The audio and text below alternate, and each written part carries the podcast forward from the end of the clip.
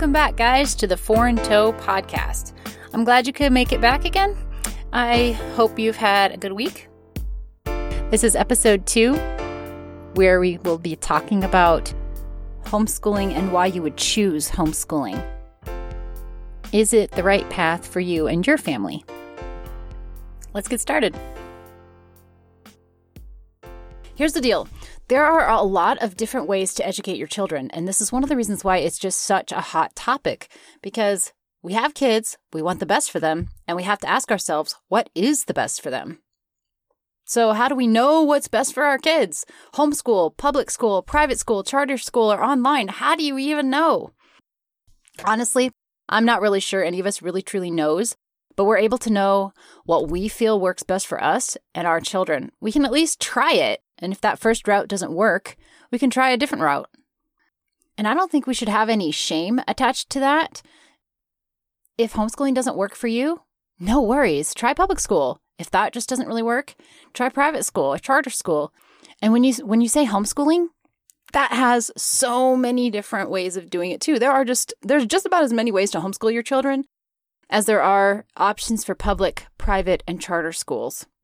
I'll get into more of that in a later episode, in later episodes, plural. But for now, we're just going to lump them all in together as one big option homeschool. So, how do you decide? Well, everybody is different with how they decide whether or not to homeschool. But I'm going to tell you how we decided to homeschool our kids we asked ourselves a couple of questions. One of the first ones we had to ask was could we afford it? When it comes to my little family, the first thing that me and my Mr. Tall, Dark, and Handsome had to decide was if one of us could really actually take the time to educate our children from home. We have been in the fortunate position of being able to live with only one full time income, which is made by my husband, I have had several part time gigs to supplement our income and give me an outlet for adult people time. I'll talk more about this on a later episode as well, but for now, the important info is that we were and are able to make this work because I'm able to stay at home a good chunk of the week. Yeah, one of the other questions we had to ask ourselves was do we even want to do this? Did I actually want to put in the time and energy into educating our children? The question took longer to work out, and honestly, I'm still I still wonder from time to time if this choice is the best way to spend my time. But ultimately, for us, our answer was and has been a resounding yes. We saw the benefits of homeschool for our family and recognize that there may be drawbacks. And some people may consider the benefits that we see as drawbacks, but we were willing to take the steps to educate our children from home. Another question that we had to ask ourselves was what's this best for our children? Um, I don't think that every child is cut out for homeschooling, but I also don't believe that every child is cut out for public school. And looking at the way my children learn and some of the special needs that my children, some of my children have, I just don't believe that public school is the best route for my children. Please hear me when I say that I did not believe this was best for my children. I'm not in any way trying to shame any parent at all for putting their children in public school because, one, I don't believe every parent is cut out for this, and two, I don't believe that every child is cut out for this. Please remember that this podcast, the goal is to encourage parents, not to discourage. So if you feel at all discouraged by any of these comments, please know that's not my heart, and I do apologize that it's coming across that way. So let's go over a few of the pros and cons of homeschooling. Here's the funny thing about a pros and cons list for homeschooling one person's pro is another person's con, so this is completely relative. For us, homeschooling meant a flexible schedule. We weren't confined to a school schedule. We can start teaching our year worth of school as early as July 1st in Pennsylvania. And we can take as long as June 30th the following year to complete 180 days, which gives us plenty of time to get sick and spend a week on the couch not doing anything, or going to see grandma and spending an extra couple days just relaxing at grandma's house. And then it also gives us time, the flexibility, to do school over a weekend if we need to or want to, to complete projects, go on field trips, and not be confined to the five day school week. Another pro that we saw was a flexible teaching, the flexible teaching styles. I'm going to get into that again in a later episode, but there, just so you know, there are many ways to teach your children. And what works with one child may not work for another child. What works for one family may not work for another family. So I was I have been in the fortunate position of being able to figure out my favorite way of teaching and figure out if that works with my children and I've been able to change accordingly. Individual teaching time for the children with learning struggles was another pro for our decision to homeschool. One of my children is dyslexic, and so teaching her how to read has been especially difficult. And I don't think that she would have been able to get the time that she needs with a teacher one on one, working with her and being as, as patient as they can be with a large number of children in a classroom. And she's really needed the one on one time that I've been able to give her. Another pro for me was the ability to challenge the strongly academic. My oldest child, although extremely creative, tends to be very academic. And I've been able to encourage her to pursue her interests in science and, and give her more studying in areas that she enjoys that she may not have gotten in a big classroom situation. The cons for us of homeschooling is not being able to have as much income as possible because I cannot work full time like I possibly could because I am home with the children teaching them every day. I also have very little downtime and very little time away from the kids, if any. To me, these are cons that I'm willing to deal with. And the last one, another con of homeschooling is judgment from others.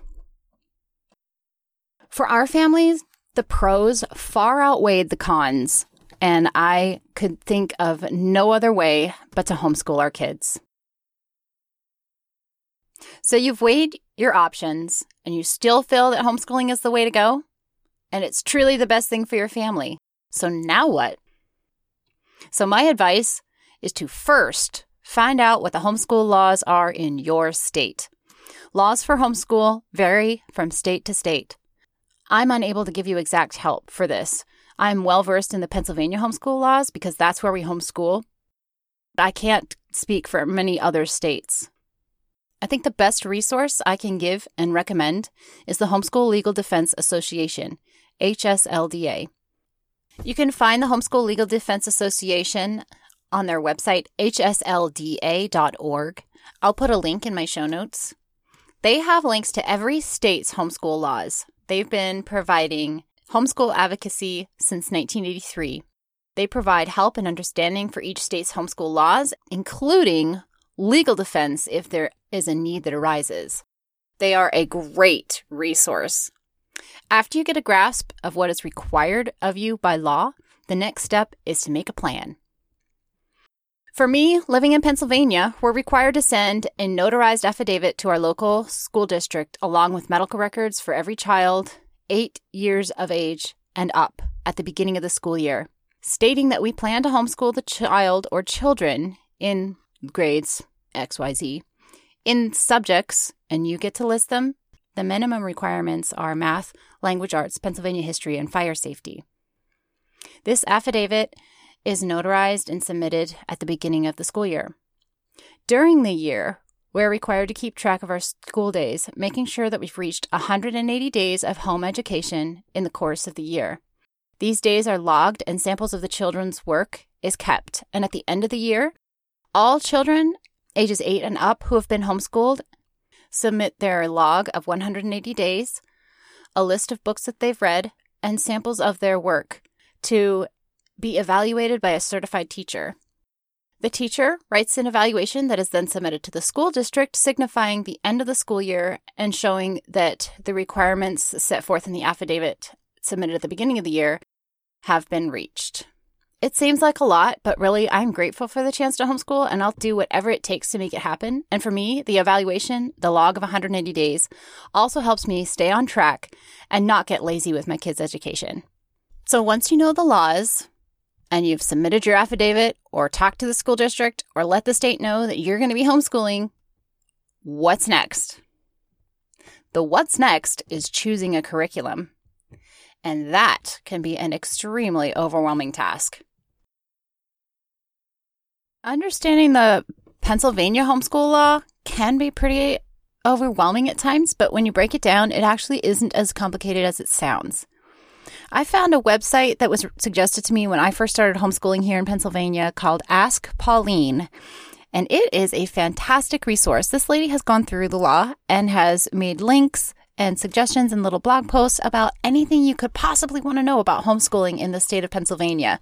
So if you are a homeschool parent in Pennsylvania, go check out her website, Ask Pauline. I'll put a link in the show notes. And even if you don't homeschool in Pennsylvania, she gives some great suggestions for curriculum and ways to teach. It's just a fantastic resource for you guys. So just let you know about askpauline.com. Thank you so much for joining me on this second episode of Four in Tow. I'm trying to keep the podcast episodes fairly short so that the busy moms who listen will be able to listen to a whole episode or most of the episode in one sitting. Next episode, I plan on talking about choosing a curriculum, the overwhelming task. And I'm going to share with you my story and show you some pictures too on my Instagram and my website of the how many curriculum I've gone through in with some of the topics, some of the subjects that we've studied. So until next time, if you want to keep up with the podcast, I would love it if you would subscribe and tell your friends about it. Share my iTunes link or my Podbean link. I would love to get a good subscriber base.